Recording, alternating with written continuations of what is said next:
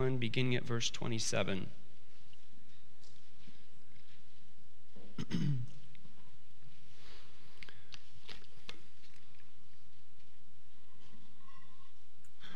Let's begin our time with prayer. Dear Lord, Father, we thank you for this time to come and listen to your word. We do pray, Lord, that we would hear your voice, that we would um, hear it as the loudest voice in our life, the authoritative voice. We know, Lord, how easily we wander. We thank you for these moments to listen uh, to your truth. And we do pray, Lord, that we would lay up in our hearts the things that we hear and practice them in our lives and meditate on them. We thank you, O oh Lord, that in Jesus we find a light in this world of chaos. In Jesus' name we pray. Amen.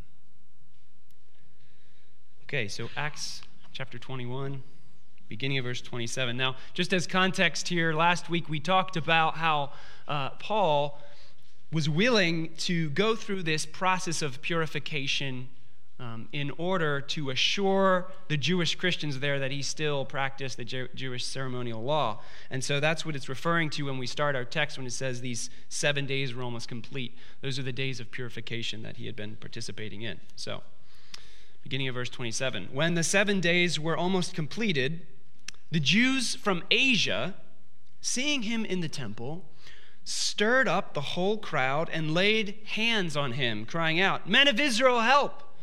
This is the man who is teaching everyone everywhere against the people and the law and this place.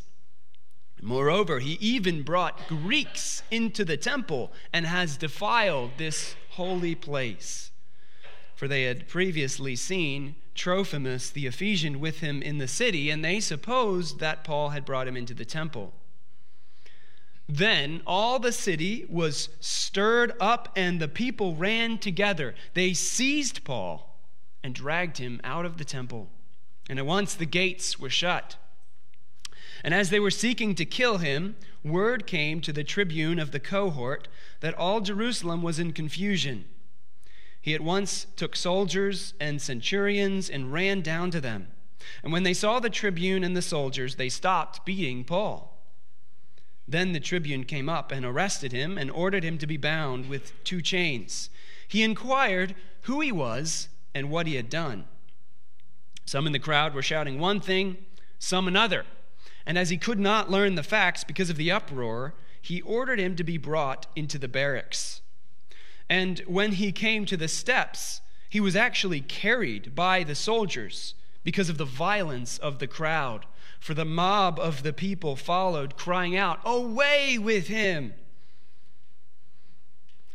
As Paul was about to be brought into the barracks, he said to the tribune, May I say something to you? And he said, Do you know Greek? Are you not the Egyptian then, who recently stirred up a revolt and led the 4,000 men of the assassins out into the wilderness? And Paul replied, I am a Jew from Tarsus in Cilicia, a citizen of no obscure city. I beg you, permit me to speak to the people. And when he had given him permission, Paul, standing on the steps, motioned with his hand to the people. And when there was a great hush, he addressed them in the Hebrew language, saying, Brothers and fathers, hear the defense that I now make before you. And when they heard that he was addressing them in the Hebrew language, they became even more quiet. And he said, I am a Jew, born in Tarsus in Cilicia, but brought up in this city, educated at the feet of Gamaliel according to the strict manner of the law of our fathers, being zealous for God, as all of you are this day. I persecuted this way to the death, binding and delivering to prison both men and women, as the high priest and the whole council of elders can bear me witness. From them I received letters to the brothers, and I journeyed toward Damascus to take those also who were there and bring them in bonds to Jerusalem to be punished. As I was on my way and drew near to Damascus, about noon, a great light from heaven suddenly shone around me. and I fell to the ground, and I heard a voice saying to me, Saul, Saul, why are you persecuting me? And I answered, Who are you, Lord? And he said to me, I am Jesus of Nazareth, whom you are persecuting. Now, those who were with me saw the light, but did not understand the voice of the one who was speaking to me. And I said, What shall I do, Lord? And the Lord said to me, Rise and go into Damascus, and there you will be told all that is appointed for you to do. And since I could not see because of the brightness of that light, I was led by the hand by those who were with me and came into Damascus.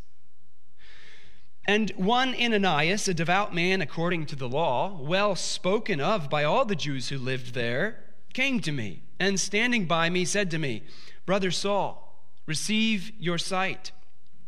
And at that very hour I received my sight and saw him.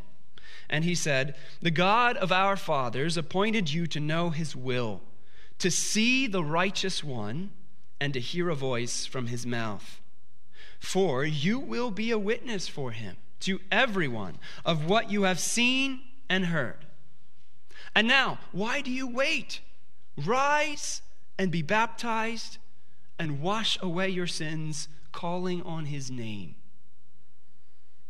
When I had returned to Jerusalem and was praying in the temple, I fell into a trance and saw him saying to me, Make haste and get out of Jerusalem quickly, because they will not accept your testimony about me. And I said, Lord, they themselves know that in one synagogue after another I imprisoned and beat those who believed in you. And when the blood of Stephen, your witness, was being shed, I myself was standing by and approving and watching over the garments of those who killed him. And he said to me, Go, for I will send you far away to the Gentiles. Up to this word, they listened to him. Then they raised their voices and said, Away with such a fellow from the earth, for he should not be allowed to live.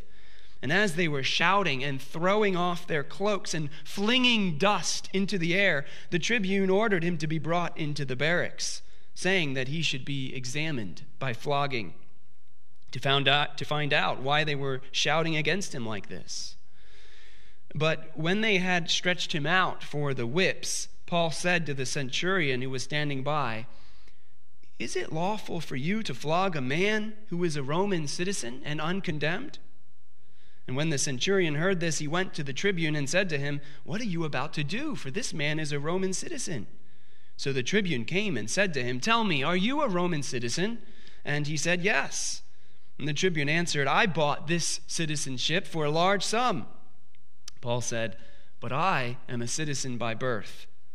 So those who were about to examine him withdrew from him immediately. And the tribune also was afraid, for he realized that Paul was a Roman citizen and that he had bound him.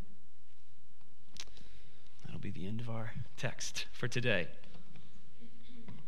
So we have in this text a scene of utter chaos, right? Surrounding on either sides a few moments of hushed silence while Paul describes his personal collision with the light of the world. He was once part of the chaos, you know, when he was Saul. But now he is called to speak into the chaos. Not his own message, of course. He shares the light, the light that he has seen. And, you know, I'm reminded of when uh, my oldest child was first born, and Jana would describe how she would long for the mornings after those long nights of waiting with him and feeding him and caring for him. And when she finally opened the curtains to let the morning light in, she would strain towards the light because she was expecting it. She was waiting for it. She was longing for it because it was a long, dark night. But our son, who wasn't expecting the light, whose eyes were used to the dark, would squirm away from the light and squint his eyes. And I want you to know this morning, Christian, in the midst of chaos, disaster, failure, bitter misunderstanding. Don't get used to the dark. Strain your eyes to see the light. The light in this text, as I said, is surrounded by chaos. And so we'll look at that in my first point chaos. That's my first point chaos. The chaos begins when some Jews from Asia, probably they were from the city that uh, Paul had spent a couple years in, Ephesus, they recognize him in the temple there and they stir up the crowd with a bunch of accusations and, and grab him. And Jed, I'm going to ask now that you bring up my picture of the temple. It may help you guys just to visualize this scene a bit. Uh, these, these Jews claim that Paul is speaking against the Jewish people, the law, and the temple, to everyone everywhere, of course. But probably the thing that gets them uh, most riled up is this false accusation that he brought a Gentile, or, or Greeks, they say, into the temple. Um, you can see in our, our diagram here, this is the temple uh, courts here, and you've got a little low wall marked by a six called the soreg, and that was as far as you could go if you were a Gentile. You were not allowed past that wall. In fact, there were signs at every entrance that uh, said, if you go through here, you're going to die. We're going to kill you. So, and archaeologists have discovered some of these signs. Um, and so that was as far as a Gentile was allowed to go. So after starting this riot, these, these Jews drag Paul out of the inner courts of the temple. And so probably he was either in one of these buildings uh, we know that one of those was involved in purification rites, so he was being purified, or perhaps one of these where we know one of them was involved with the Nazarene rites that you may remember from the last passage. So he was somewhere in these inner courts, and they dragged him out, out into this outer area.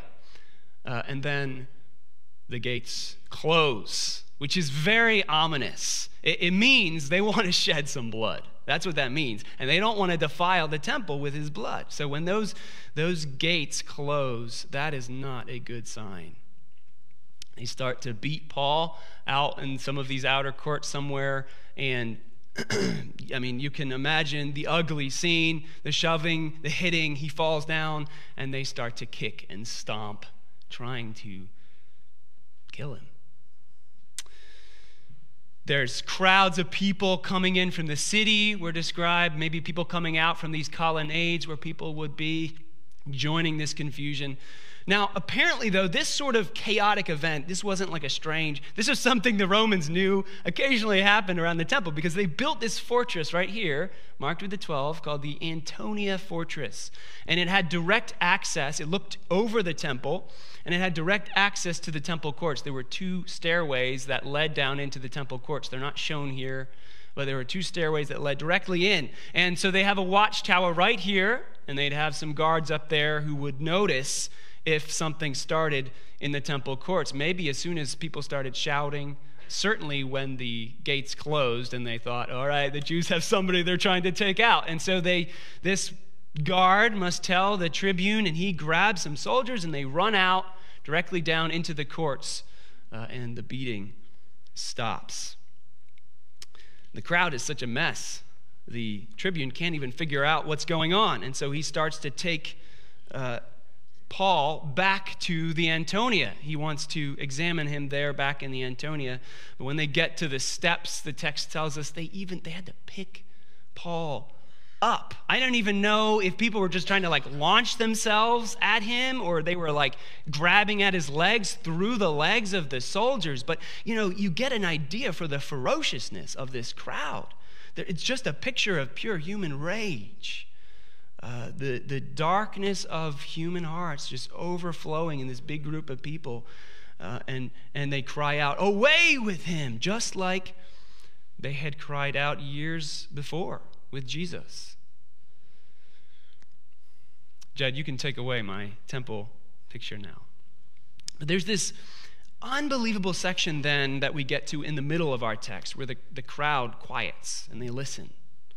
And, and you can imagine for the Romans, right, who probably didn't know Aramaic, Paul is speaking for a while. They don't know what he's saying, but these people appear to be listening pretty carefully. And then he says something, and the crowd goes nuts again. right? Screaming, this guy should not be allowed to live. What inspires such hate? They, they throw off their cloaks. That's a prelude to stoning someone. They get rid of the cloak so that they, their arms are free. You may remember that uh, years before when Stephen was stoned, Saul had been the one that held the cloaks of the guys who were stoning Stephen. They don't have stones, so they fling dust. Right? They fling dust. They, they're almost demon possessed, aren't they? And yet, this kind of chaotic hatred, it's really not so unusual in the world, is it? Wendell Berry writes in his novel Jayber Crow that while love is slow and accumulating, there are some emotions that humans communicate easily and fully. Anger and contempt and hatred leap from one heart to another like fire in dry grass. Which leaves us with the all important question how do we avoid the contagion? How do we keep our hearts from being gripped and owned by the hatred, the anger we see in this chaos? The world will tell you to try harder or to look within yourself. But Paul will tell you to call on the name of Jesus, verse 16. And why should you listen to Paul? Well, because he has a story like yours. So, my second point a story like yours. Paul stands at the top of these steps, the steps of the fortress. He gets this uh, tribune to let him speak to the people. It's an amazing thing. He looked out on the people. And what does he see, do you think? He sees himself. He sees himself back when he was Saul. He says in verse 3 I was zealous for God, as all of you are this day. Right? A statement of identification there. You see, this is where the Christian must begin the process of relating to our chaotic world. I was there. I know. I understand. This is where evangelism begins. Before we even open our mouths, look out, see yourself in the crowds. As soon as it becomes us and them, as soon as it becomes, you know, we can't believe that we could ever fall to those depths, as soon as we can't see that we would live in that same darkness but for the grace of God. And indeed, we fall into that same darkness. As soon as we can't see that, we're in a bad spot. We're starting to look a lot more like these prejudiced Jews than we want to. After all, it is that simple truth that they are in the same needy place as the Gentiles that drives them insane with rage. We are the chosen people. You don't put us in the same category as those dogs. Paul understands. He's been there. He knows the rage, the bitterness, the anger, the zeal that is misplaced. He sees his younger self out there in the crowds, and so he opens his mouth and he shares his testimony. I was like you guys. Only I was actually a lot better at it than you.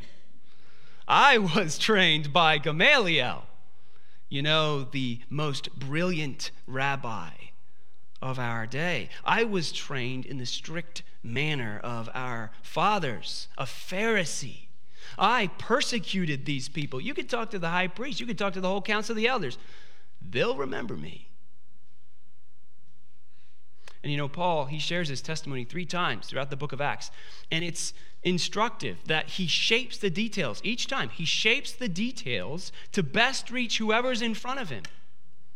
And so, again, it's all about relating to these people right here. Notice in verse 12, he describes Ananias as a devout man according to the law, well spoken by all the Jews who lived there. Ananias sounds like the kind of guy the people in this crowd would like. He's a legit Jew.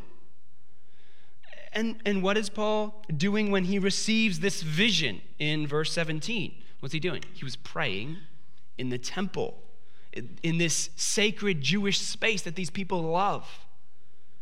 Uh, even when Jesus says, You need to leave Jerusalem because these people will not accept your testimony about me, Paul argues with him.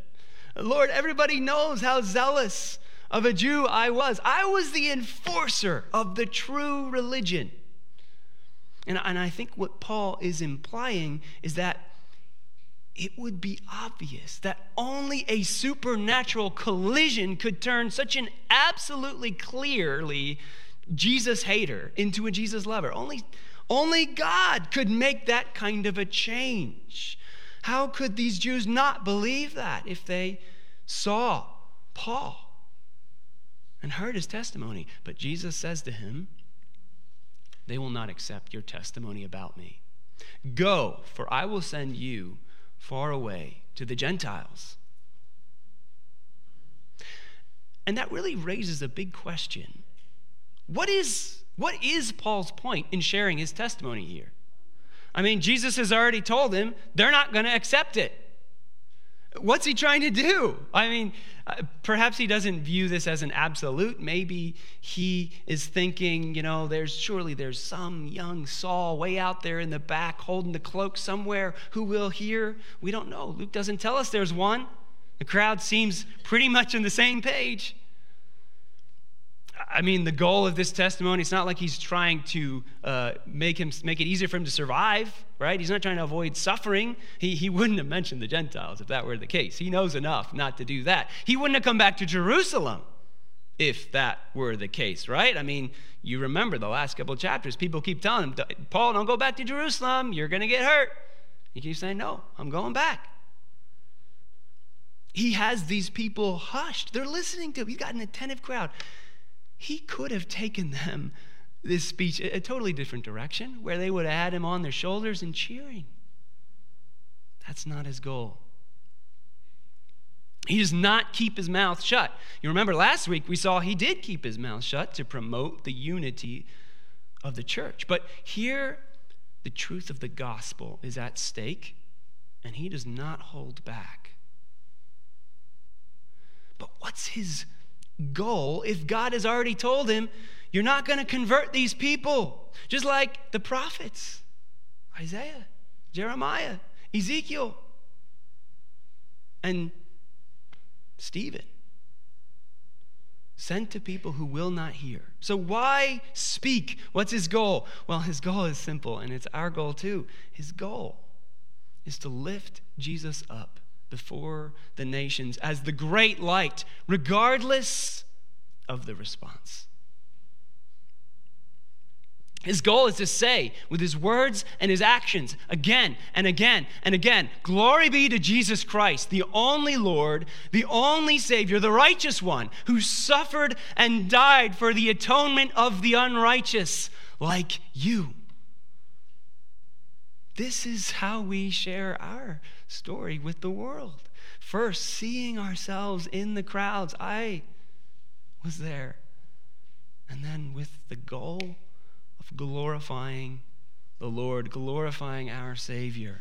The goal is not to convert people. The goal is not to keep ourselves safe. We're not in control of those things.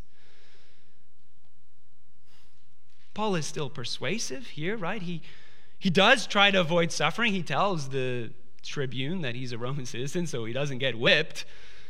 He, but what's his ultimate goal? His goal is to glorify his Savior. But how does Saul become Paul? What is it that Jesus does to, to change this man? Uh, well, Paul sees a great light. Uh, so this will be my third point a great light. In his sermon on this text, uh, Dr. Liam Goligher, uh, one of my professors in seminary, he begins by looking back on the attack on the World Trade Center on September 11, 2001. There are all these fascinating stories that have come out of that one event. I don't know if any of you have been to the the museum and the memorial there in New York City, it's one of my favorite um, museums I've ever been. And part of the, the, the, the thing that draws you in is all the stories of all these people who, you know, they made these, their life was determined by these simple choices to go to the doctor's appointment or not, to stay home, to take the right stairway, to take the left stairway. And, and, and, and these stories are interesting because these people's lives intersected in one day with the story of several fanatics who drove these planes into these towers. Our lives are shaped by the places where they collide with the lives of other people.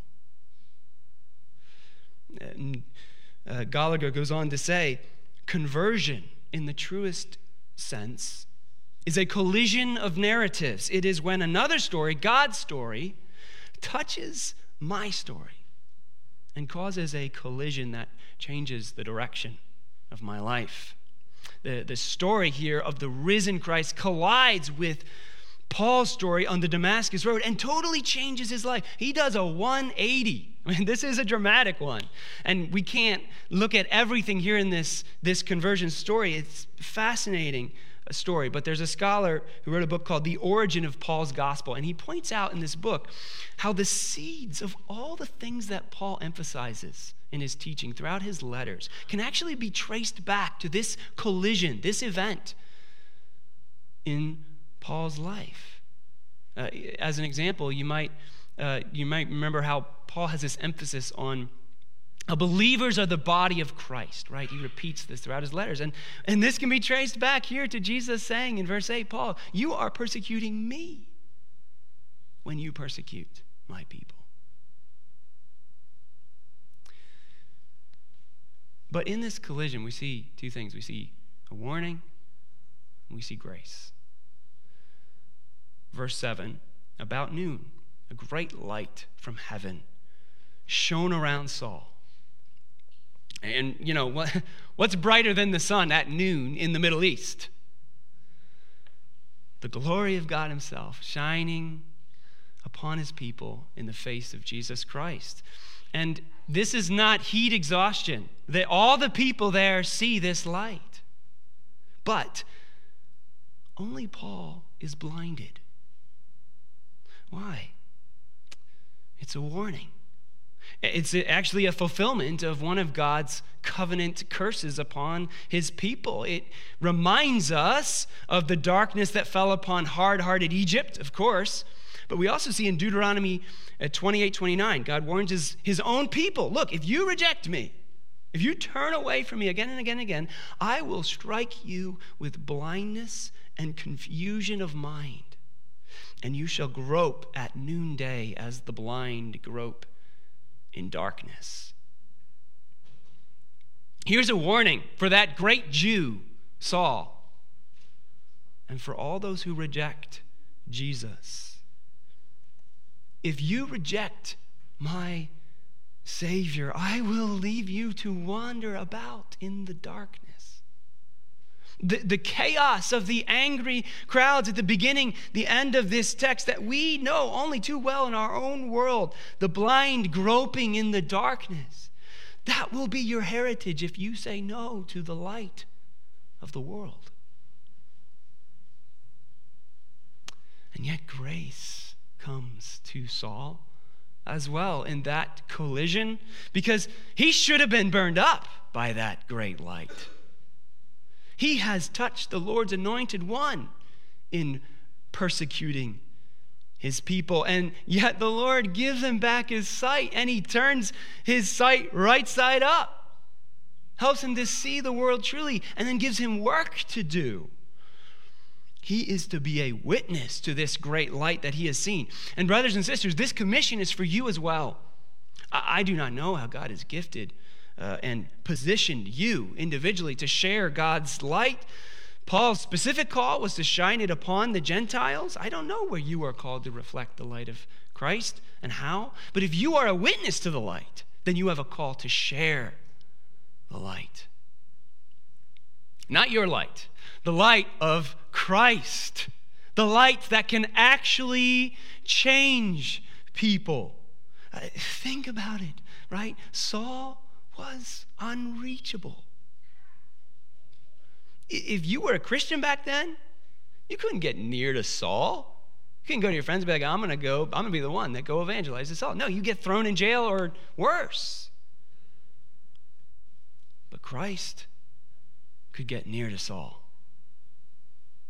That's a word of hope for those who seem unreachable. And this collision changed Saul's life. Saul became Paul.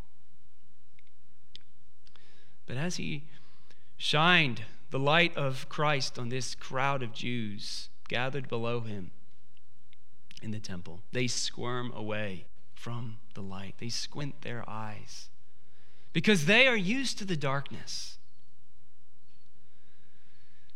Christian, if you see the light of Christ, do not get used to the darkness. Expect the light that comes in the morning. Strain your eyes towards it for the glimpse of the Savior. Each week, as we come to His Word, we are reaching towards, straining ourselves to see His goodness. As we lift up His name in song, glory in the strength of His light, the beauty of His sacrifice, the blinding truth of His law, the pure depths of His love, the the, endless rays of his wisdom. Receive him and rest in him. And if your life has not collided with the Savior's, verse 16, why do you wait? Rise and be baptized and wash away your sins and call upon the name of Jesus for help. Let's do that now as we pray. Dear Lord, we call upon the name of Jesus for help. We need his light in our lives, for we live in a world that is chaotic.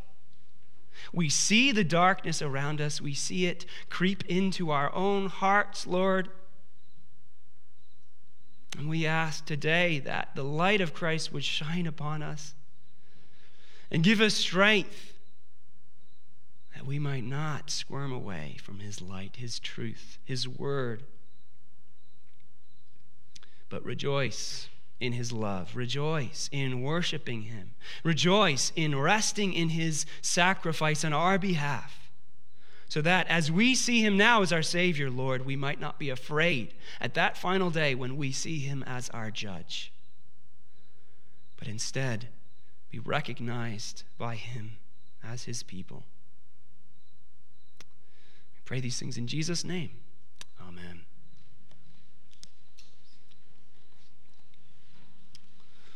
We'll sing a final hymn together, Like a River Glorious. This is number 699 if you want to turn to it in your hymnals.